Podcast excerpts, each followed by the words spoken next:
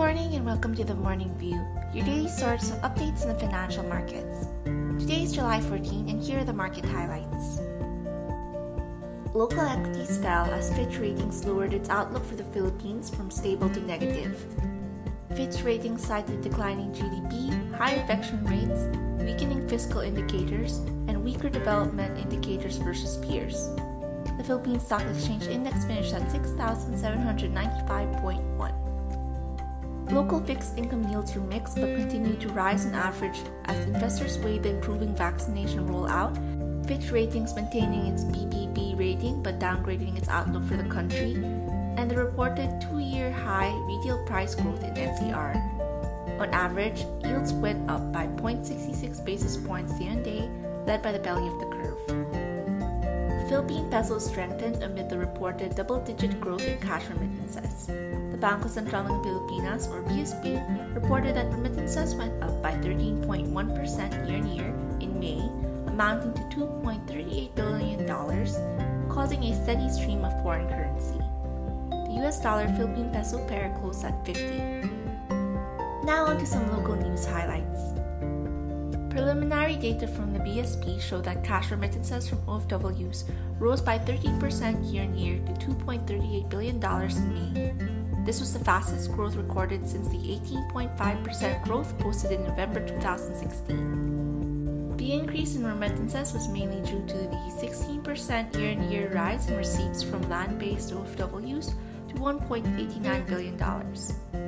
Meanwhile, receipts from sea based workers also went up by 2.7% year on year to $488 million. We turn our spotlight of the day over to Megawide Construction Corp which has secured 1.24 billion pesos worth of new contracts in the first quarter of 2021 for projects including residential, commercial, and infrastructure developments.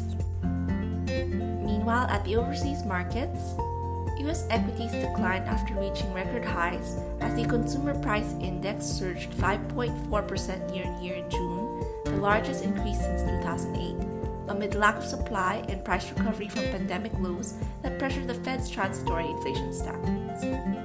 The Dow Jones closed at 34,888.8, while the S&P 500 closed at 4,369.2.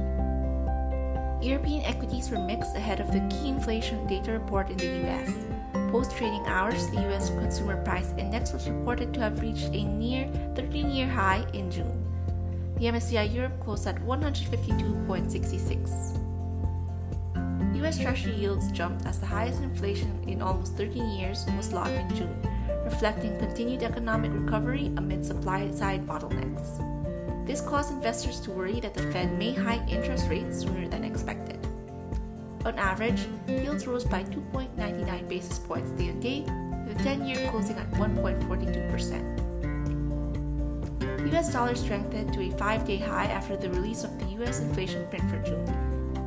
Even more so now, investors await Federal Reserve Chair Jerome Powell's testimony before Congress as they look for more clues on the prospective timing of US tapering.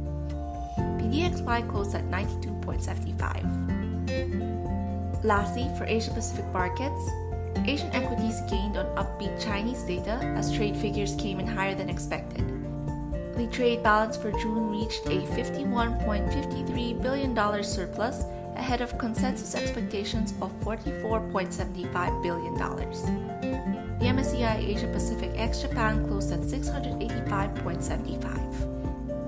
And that's all for today. This is Francine Ferrer. Please join us again tomorrow for another fresh episode of The Morning View. BPI Asset Management and Trust Corporation is regulated by the Bangko Sentral ng Pilipinas.